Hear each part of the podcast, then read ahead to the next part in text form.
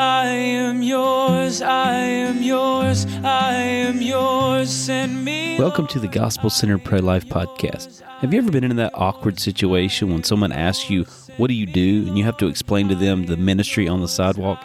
In this episode, Vicki and I talk about those awkward situations and how to honor God through them. Stay with us. I felt your passion, touched your heart. Hey there, welcome to the Gospel Centered Pro Life podcast. I'm Vicki. I'm here and with I'm Daniel. here. Daniel. Yep, and this is uh, a podcast that, as many of them do, came to mind because of real life situations that I know many people in our ministry or our type of ministry deal with the inevitable question in a social situation Yeah. with often people you don't know at all. You don't they're not necessarily believers, oftentimes they're not, maybe neighbors, work, something. Where they say, "So what do you do?" Yeah. And I don't know about how most people respond when they hear that question in their life, but when I hear that question, my heart sinks. I uh-huh. start to sweat, heart palpitations. I mean, I know I am about to endure a very socially awkward moment Yeah. Because it just is not generally a well accepted work that we do, even among, we've talked about that in many podcasts, even Yeah. among Christian circles. Yeah. We did a podcast a couple of weeks ago about dealing with criticism. Right. So this is kind of along those same lines. It's Yeah. kind of that that social, I guess, view of what we do. Right. And you know, Yeah, we talk specifically Yeah. from Maybe, other believers, maybe, but right. Maybe the difference is in, in that last podcast. Those are people coming to you while you're doing what you, they know what you do. They Yeah. they come and Yeah. talk to you as you're doing it in general, and then they're expressing the criticism. In this case, these are people. Usually, it's like I was telling you earlier before we started this. It was neighbors. We met across the fence for the first time, and we're exchanging, you know, just summaries of our lives. And then they said, "So what do you do, Vicky?" And it had all been so light and cheery mm-hmm. and and really nice interaction. And when I said that first sentence of what I do, I'm on a sidewalk in front of an abortion center and I encourage the women to choose life. Dead silence. yeah. Awkward dead silence. Eyes averted. You know, people looking everywhere Yeah. uh, how do we get out of this? And that is often the point at which, certainly in my past, I would just change the subject, Yeah. move on, Sure. start talking about other things, my children, my dog, anything. but um, but I'm I'm not. I don't do that so much anymore. Yeah. I kind of I I've come to a different sense of what I should do with that question. Yeah. You know, personally, as I shared with you, Mm-hmm. um, and you guys probably, if you've been doing this for any amount of time, you know exactly what we're talking Right. about. Yep. Right. You're at a social function or something. That's like one of the first questions that people ask you. Exactly. What do you do? Yeah. Right. Because we as a society, we like to define people by by their vocation. Right. Which is not, you know, I, I ask the question, what do you do to try to get a feel for that person? yeah. Yeah.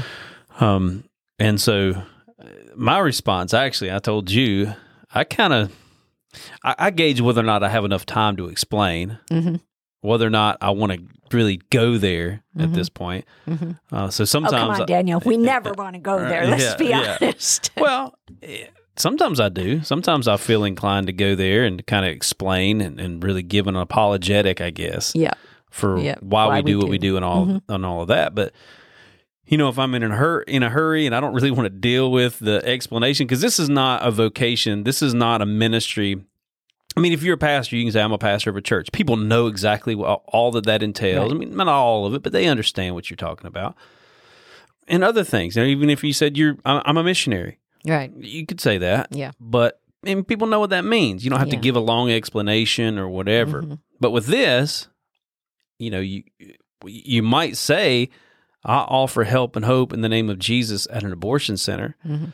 but what they hear is, "I yell at people at an abortion clinic." and uh, and harass and judge and condemn. Yeah. Exactly. They're they're not. Uh, I don't think in those other fields of work the misconceptions. Yeah, you know. absolutely. Whereas there is. Yeah. In in So- what we do.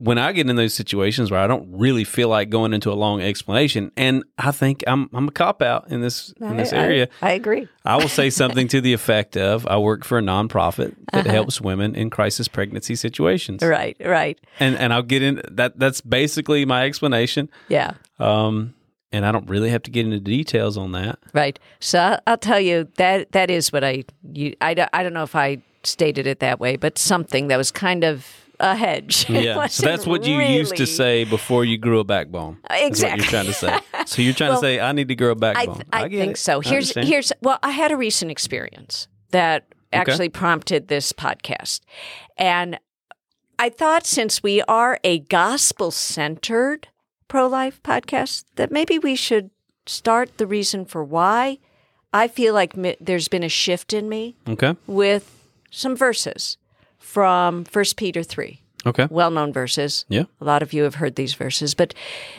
these verses call out to me and tell me I need to tell people what I do and not just give that one sentence that is going to make them all run from me, Yeah. but to actually expand upon it in a way that God is glorified, magnified, and advancing his kingdom. And Yeah. I believe really that question that I used to look at with dread, and I, I'd be lying if I said I don't feel dread. I do every time I hear it. I feel a sense of dread. What do you do? Right. do, do, do. Oh, it's awful. It's awful. But um I think I want I'm kind of turning it around in Okay. my heart as it's an opportunity. It has become an opportunity. Do you want to share this this verse? No, you read it. All right, it's First Peter 3, verses 15 and 16. But sanctify Christ as Lord in your hearts, always being ready to make a defense to everyone who asks you to give an account for the hope that is in you, yet with gentleness and reverence, and keep a good conscience, so that in the thing in which you are slandered, those who revile your good behavior in Christ will be put to shame. Yeah. My goal is not to put anyone to shame. Right. But there is no doubt that what we do is slandered. Um, Yeah, in, in media, in um, just in people's hearts and minds, this they they don't know what we do, and they they look at it in general in a very negative light. Even Sure. Christians, I, Yeah. I find I'm hard pressed to find people that will say, "Wow, that is That's really. Yeah. wonderful." Almost never. Yeah. Yeah. Well, I will say, Mm-hmm. in my defense, Okay. this is this is me twisting scripture a little bit to make myself feel better. Uh-huh. No, I'm not twisting it. I'm taking it for what it says, actually. But sanctify Christ as Lord in your heart, in your hearts. Yeah. Always being ready to make a defense. It doesn't say always making a defense. okay. I just so I'm ready. How about that? I'm always ready. Okay. I can make a good defense of, Mm-hmm. of what I do and why I do what I do. Yes. But I don't mean I always have to defend what I do, right? I mean, do I really Um, well- have to to share? Well, every time someone asks me, I'll, "What do I'll you let do?" you deal with God. Okay. uh, about that. You'll let God deal with the- me. about that issue, and God will God will deal with you. So so we've all been there, and um. So let me. I'll, I'll tell you about my experience, and then you can tell me if it's right or wrong or uh, how I dealt with. But I learned a lot of things in in. This, I mean, there's been many many times that I've dealt with this question, but it happened specifically when I was getting new glasses just a couple weeks ago yeah, and the person who does all the tests before the optician gets me is someone I have a relationship with. We have been friends because I've been going to this eye doctor for years. She's she's remained the same. The eye doctor has changed, other staff have changed, but she's remained the same. So she knows what I do. She's a believer. She's very supportive Yeah. of of what I do, and um, we have talked about it before. So we finish all the eye test. I, I go in and get the eye exam from the optician. I forget if it's the optician or ophthalmologist. But anyway, Yeah, I don't know. And then I go out to go pick out the glasses. And I haven't gotten glasses in years. I don't like glasses. I don't wear glasses. They're a backup. But I figure if I'm going to spend all the money for a glass glasses, I should get nice ones. So it was closing time. There's like four or five um, employees all getting. They're starting to clean up and close up, and um, and I go over to pick out the glasses. And I said, I have no idea what they said something like, "Well, what are you looking for?" Well, and I said, "I I have no idea. I just don't know." And so all five of them, including the optician, gather around. It was fun. They're picking out all these different frames and um and they pick out a beautiful, wildly colored. Just they you they were obviously even me with no taste could tell these were pretty controversial kinds of glasses. And and um and she handed it to me, my friend, and said, "Oh, but these would probably be a little too wild for the work that you do. Maybe too happy Okay. for the work that you do." And I'm I'm like already starting to sweat, thinking, "Here it comes." And you have to explain. yep. and uh and uh one of the other employees said well, what does she do? And she said well vicky why don't you tell us? So here we go. And again my first response was to do what you do just deflect Yeah. and and give some kind of non-committal uh general answer. But i thought i can't do that. I I need to tell them what I do. So I, I said, you know, I'm I'm um, a sidewalk counselor in front of an abortion center, and I I offer hope and help to women who are going in to abort their child, and um, and that's about it. Yeah. and instantly, predictable response. Their faces fall immediately because I've been doing this a long time, and you develop sixth sense of people and their responses and why kind of they've got that response. I could sure. tell two of the women uh, had had an abortion. Yeah. I felt almost beyond a shadow of a doubt. They looked away, and sh- you could see shame. Yeah. You could just, I don't know, I can't define it, but I could tell there was guilt, there was shame, and um, and a wall went right up. Yeah. And maybe that's what made me soldier on, because I was thinking I can't leave it there, Right. because it already is a a uh, guilty, silent thing that they're uh, burden Yeah. that they're carrying. And maybe God had engineered that moment for me to somehow lift that burden. Yeah.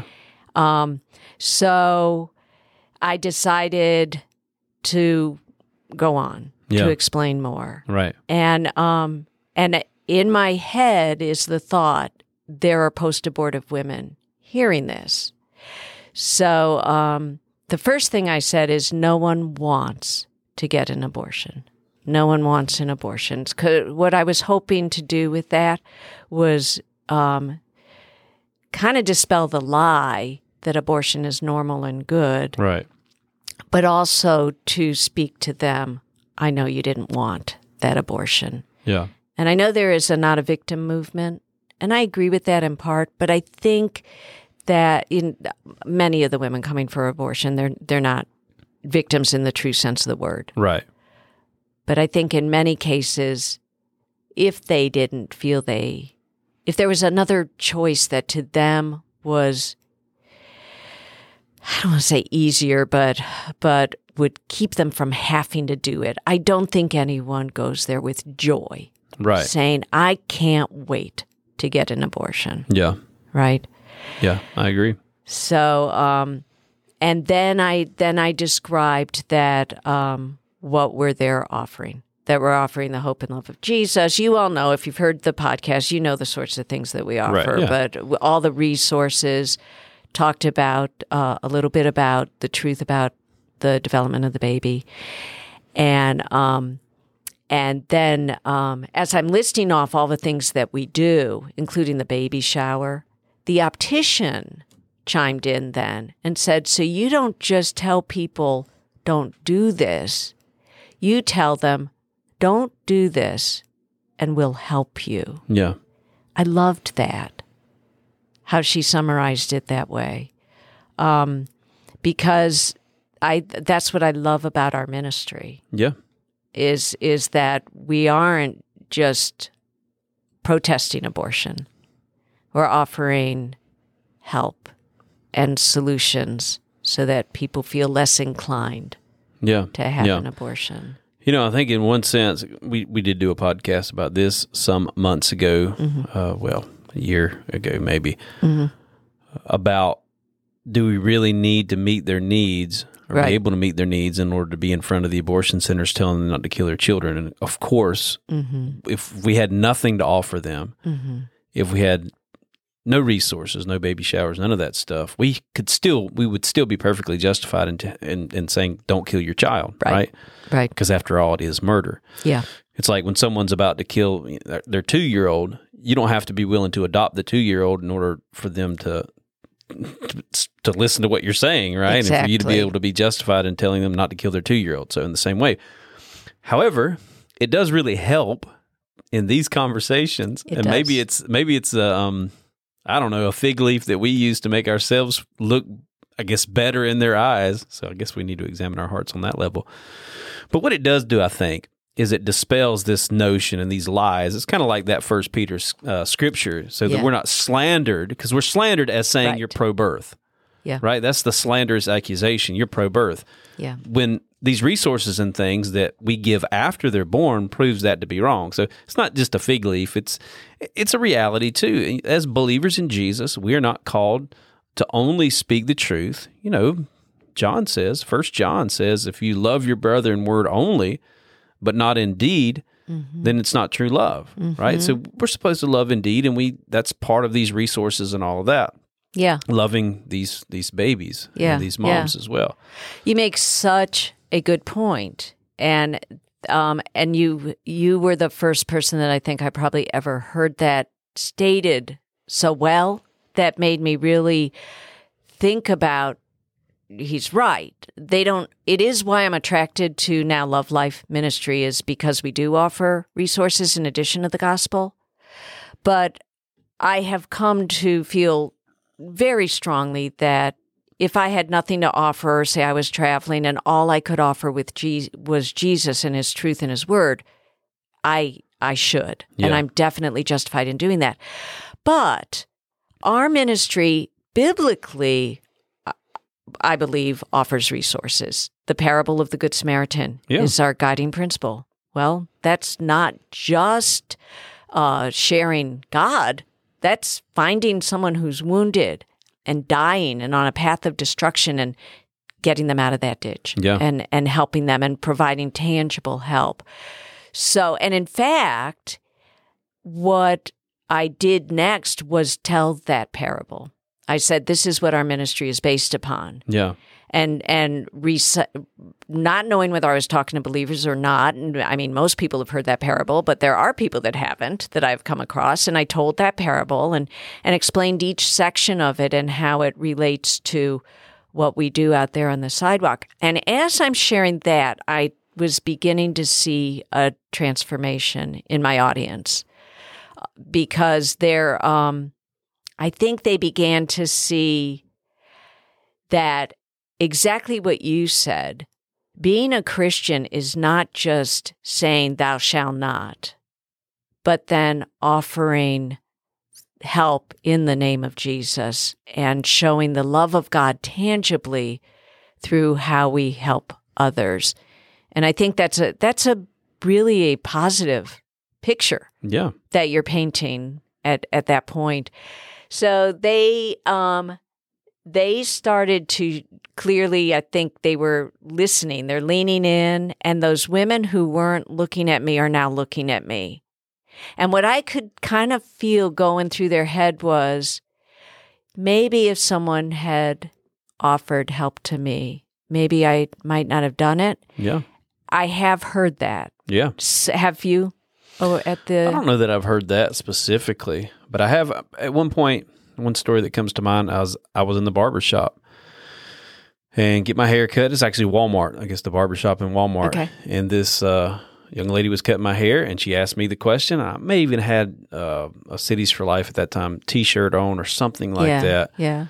And I there I am in the barber chair. I You got an have hour to yeah, spare. Didn't- well, Right. It doesn't take that long to cut my hair, but Okay. I had some time and they're sort of a captive audience and I'm going to pay them money to do this anyway. So um, they're going to have to listen to what I have to say. So Mm-hmm. she asked me what I do and I shared with her what I do. And she she broke down right there in the barber shop. She shared about how she had had an abortion wow. like eight years ago. Yeah. it was like eight years ago Yeah. at that point. And this was a couple of years. So, Anyway, and she said specifically she had a child after she had the abortion, but she said she still grieves over that baby that she killed, Mm-hmm. and she still sees that empty spot at the table. That's what she said Wow. specifically. And what that did was it opened for you or for anyone who takes the plunge in these conversations to then share healing. Yeah, yeah, which absolutely. which it, it created an opportunity that you would otherwise never have had yeah, with, with that woman and would anyone have had Mhm. you know it seems to me like a really divine appointment It was absolutely a divine appointment. I got to minister to her. Yep. I think she had become a believer, which is why she was so open about it. Yeah. And again, it's been some years since that situation uh, kind of played out. Yeah. Um, but from what I re- recollect, she had become a believer in Jesus, which is why she was really open about it and really sharing right there in the barbershop. And there were other people around and all of that. are they all listening too I mean, I'm sure think? they're listening. so in. i mean there you've got it you're you're you're not only ministering to her you're ministering to the whole group of people that are listening yeah, and and learning which is i think another really important point when these opportunities arise uh, don't shrink from them don't shrink back because you never know where it might lead an earlier conversation that very day in that office which i was not a part of this group of five but when i i was talking about my work and someone uh, did the same thing said she had had an abortion she still regretted it and the sorrow and yeah, and I talked about where to find healing first in Christ, and then uh, the program, some programs where you could find healing. Again, never would have had that conversation if someone didn't ask me what it is that I do, yeah, and I wasn't able or willing to respond fully. Um, or even with just that first response, which was pretty straightforward. But had I ended there, and that was one of the points I wanted to really make in this podcast, if I had ended with that first sentence, with their faces fallen, they clearly just felt nothing but hostility and shame, grief, Yeah. whatever. If I had left it there, think of the repercussions of that as opposed to what did happen. yeah, So uh, then, after talking about the parable of the Good Samaritan and um, and the optician making her point, you you help them. Then the the two who had backed off started handing me glasses to try on and saying, "Try these; these would go well with your work." And Yeah. it was like uh they had come full circle to let's even help her. right, yeah. So it was it was really um But it- I'll bet you there was after you walked out the door. can there you were, imagine the fun discussion? conversations? Imagine the discussion after I walked out the door. So um it was such a wonderful experience which these conversations don't always end there. No, Oftentimes they don't. But in in that case it opened up so much that it really made me glad that I had told them what I Yeah, what I really what I really do. I know sometimes what can happen, and I'm I'm sure I've done this. Um, but I can't think of a particular situation when I have, but when we're trying to like, uh, well, I guess I'll say when we have to give a defense, Mhm. we actually instead of that kind of go on the offense. You know, because it says here we should be ready to make a defense, um, and out of our own kind of, I guess. um I don't know, anxiety over trying to explain, we'll go into offensive mode rather than defensive mode, where we'll just come right out of the gate and, you know, what do you do? Well, people are murdering their children. So, you know, we kind of go on the offense and just go after it and just go after every objection they might have yeah. When in reality they're just asking what we do. So one of the things we don't want to do in these situations because it's about being a witness for Jesus Right. is we, don't want to just unload on people and just unload, you know, all of the numbers and statistics and all of that. I think you can, yeah, I think you can provoke a really good conversation Mm-hmm. and give a really good defense and be willing and able and ready to share those numbers and statistics and all that other stuff. But we don't want to kind of get in offensive mode where we just unload on someone when they ask what we do. Exactly. Because it can be kind of almost like this. I, I don't know th- this kind of psychological thing, even our own mind, out of our own anxiety and un, un, we don't really want to share what we do, but let's just go ahead and get it out there. Well, know? and we've been attacked for it so many times out on the yeah. sidewalk, and so we're we're it's kind of a natural response. But you you sparked the actually where it where it ended. Then I I forgot about the very ending of that discussion. Then was I shared a story which we shared I think on our last podcast about the grandma who returned eight years after her grandchild had been saved from Yeah. abortion at the at that very abortion center and came back to tell us and to thank us and just to say that kid in the back seat wouldn't be here today if you guys hadn't been there. That was when they started handing me the glasses. I forgot about that. But having a a story that demonstrates then the results yeah, of of what you've done can really be very powerful. yeah, absolutely. Yeah, stories. People can connect with stories. You Yeah. can give a defense all day long with mm-hmm. statistics and all that other stuff. Mm-hmm.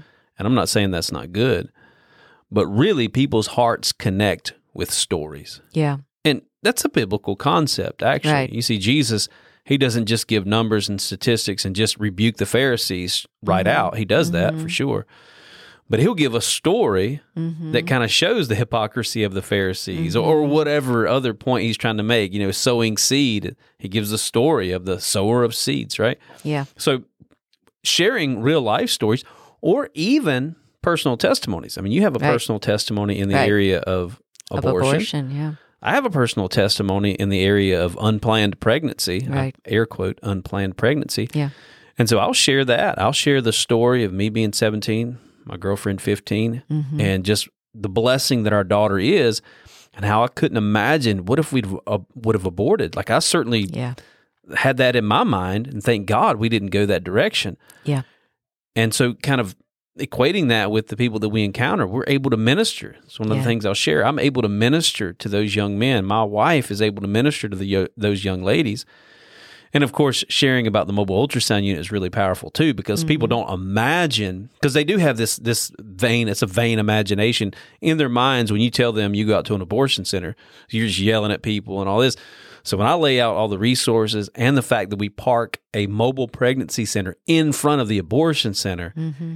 it lets people know like we're serious about this thing. This isn't just some ragtag group of people, but this is a Right. serious concerted effort to really help these these women and save babies Yeah. and bring the gospel there Yeah. to that place of darkness. Yeah, and then talking about uh, depending on the amount of time you have, but but that the church is being mobilized and being this is not just the efforts of people out on a sidewalk, but whole churches who are now stepping up uh, to support women who would ordinarily run to the abortion center and hopefully now will turn to the church and the church is saying we will no longer because i think we have in the past just condemn uh, but we will offer hope, help, and love, Yeah. and and embrace you yeah. and help to not that we want to leave you as someone who thinks sex outside of marriage or abortion are either valid choices for a Christian. They should not be, but hopefully the love and um, fellowship and embracing by the church will lead them to to a, a greater relationship with God and in obedience to God. Yeah. So, um, so there were some things that I thought of as I was like recapping in my mind that story because it went well. Yeah. And so I do uh, always try to analyze not only when things have gone terribly, what did I do wrong? What could I have done better? But I also was thinking about, well, what were some things that I did this time that maybe I don't always do when these kinds of stories don't end as well? Right. And, and so I, I wrote down some bullet points, but the Okay. the first one was just to be bold and confident. I like I said, I felt trepidation when I started. I was like, "Oh, brother, here we go again." But when I started speaking, honestly, the Holy Spirit does take over. But also, I believe in what I do. I believe what we do Right. is so important and valuable and God ordained, and we should express that. We should instead of apologetically or like in the point you made angrily answering the question just with bold confidence the same way we counsel the moms. Go forth with with bold confidence. Yeah. i purposely did not use the word murder because I knew that that's an inflammatory word. Right. And that that might right away put up a wall in what they were able to hear from me. So I, I softened it right. and I used the word abortion as opposed to kill your baby. Um, then um, talking about what we do in terms of the resources Right. And presenting those so that they they they're looking at us in a more compassionate light. Right. Yeah, it's setting things right like they actually are. Like we're we're Yeah. out there out of compassion, Yeah. not just out there to be judgy and, and condemning people or you know angry protesting or whatever. Right. Yeah, that Yeah. helps dispel those false notions. Right. Yeah. Um, using the biblical support as as you're talking. You may or may not be talking to Christians, Right. but it is an opportunity then to give the reason for the hope that is in us, Mm-hmm. like that those verses in in Peter talked about that, uh, and it's the gospel. It's Jesus. And sharing the truth of why we're doing there from a biblical perspective Right. Yeah. even if you don't my my sister is not a believer but she knows that I do it out of a conviction that I've been biblically commanded to do what I do. And she really respects that uh that I'm following my convictions biblically. And I think that's true of of some people anyway that you speak to. If you give the biblical reason and you might be plan you definitely are planting seeds every time you use biblical support. Yeah. so, um, and then the the specific stories that, like what you said, telling a story that shows the positive um, work that we do is is really important. Remembering also what I recognized early on, which I don't know that people who aren't on a sidewalk would recognize this, but that so many of your audience are post abortive, and Yeah, and absolutely. speaking with the gentleness and compassion at, that you would towards anyone who is struggling with something they've done in their past, which I believe every abortion minded or uh, post abortive woman is is struggling. Those were kind of those were some of the major things that came to me that I felt had probably made that conversation go better than it always does. Yeah. Maybe it'll guide others when they're tackling these conversations. Yeah, absolutely. I think one of the things that I would mention here is the the scripture you you kind of base this thing on, which is give a defense for the hope that lies in us, Yeah. is not just in these conversations giving a defense for our pro life convictions or giving a defense for the work that we do or, or, or what our job or vocation is, Yeah. but really giving a defense of the gospel Right. right? Because why we do what we do is because we're born of God. If I was Yeah. not born of God, I could care less about, you know, other people, especially unborn children, people I can't Yeah. see, Yeah. right? It's because of the power of the gospel. Mm-hmm. And so I think taking the opportunity whenever you are able to and you have the time to do it, to share the gospel, to share what Jesus Christ has done, Mm-hmm. to share about his death, burial, and resurrection, just the plain gospel. Mm-hmm. And then, especially if you've got people that are post abortive, Yeah. to share with them the hope that they can have in Right. Jesus, right? Right. And so taking the opportunity to share the gospel, letting the work that we do be a Mhm. springboard for the gospel Mhm. is a powerful way to kind of turn this whole thing around, right? Yeah. And and Yeah. give us a you know, even more opportunities to share even beyond the sidewalk, right? Yeah. Yeah. So I, I hope and I believe that we have kind of made a case for don't shrink away. Right, Dan? Right. I from, think so. From these from these questions. Don't shrink away like I Don't- sometimes, like I have. I do. I, I truthfully, I do shrink away sometimes. There, uh, there is discernment and wisdom. There Yeah. are, there are definitely times when no, it is just not appropriate for you to be going into a very long defense Yeah. of of what you do. But I think more often than not, there is an opportunity, and I just am a little bit afraid of of entering. Yeah. in. Yeah, what we don't want to do is fall into the trap of the fear of man. Right. We want to fear the Lord first. Yeah. Uh, but then, even within that, use wisdom. I mean, you're checking out in the grocery store and somebody asks you about your t shirt. Right. You kind of give a, a quick little plug Yeah. for what you do, but you don't want to get Yeah. into this long. I mean, you don't want to be holding up the whole line behind you, people Right. ticked off at you. Right, as you're starting even- at Genesis 1 1 and working Yeah, your way exactly. through to Revelation So now. yeah, use wisdom, but be bold, be confident. Listen, the work that you do on the sidewalk is life saving work. Yeah. Who will stand in the gap? You've said you will. You've stood in Mm-hmm. that gap on that front line. You've likely learned with some of the friction and some of the tension that you get out there that you can actually stand bold. You can be strong and courageous Right. in the power of the Holy Spirit. You can do that on the sidewalk. And if so, you can do that Yeah. at the barbershop, at That's the right. hairdresser, That's at right. the grocery at, store, At the optician. at the optician. yes. So, guys, we want to encourage you. Again, the work that you're doing is life saving, it's soul saving. God uses you to save souls and to save lives. It's amazing. It's an amazing privilege, and you have no reason to be ashamed at all at what you do. You should be very happy that the Lord has privileged you with this charge to be a voice for the voiceless. So keep that up, guys. And uh, if you need further encouragement, I encourage you to reach out to us. Daniel at lovelife.org, Vicky at lovelife.org. We'd love to share with you um, any other pointers or tips or our experiences if we're able to. We're pretty busy these days, but we certainly try to get back to you if you shoot us over an email. If you've got other subjects that would be a blessing for us to cover for you, we'd love to do that as well. So shoot us over an email. Leave us a review, please. Leave us some good reviews in uh, whatever podcast service that you use, and uh, we'll, we'll be thankful for that. But with that, we're going to wrap this thing up. So God bless, guys. God bless. Bye bye.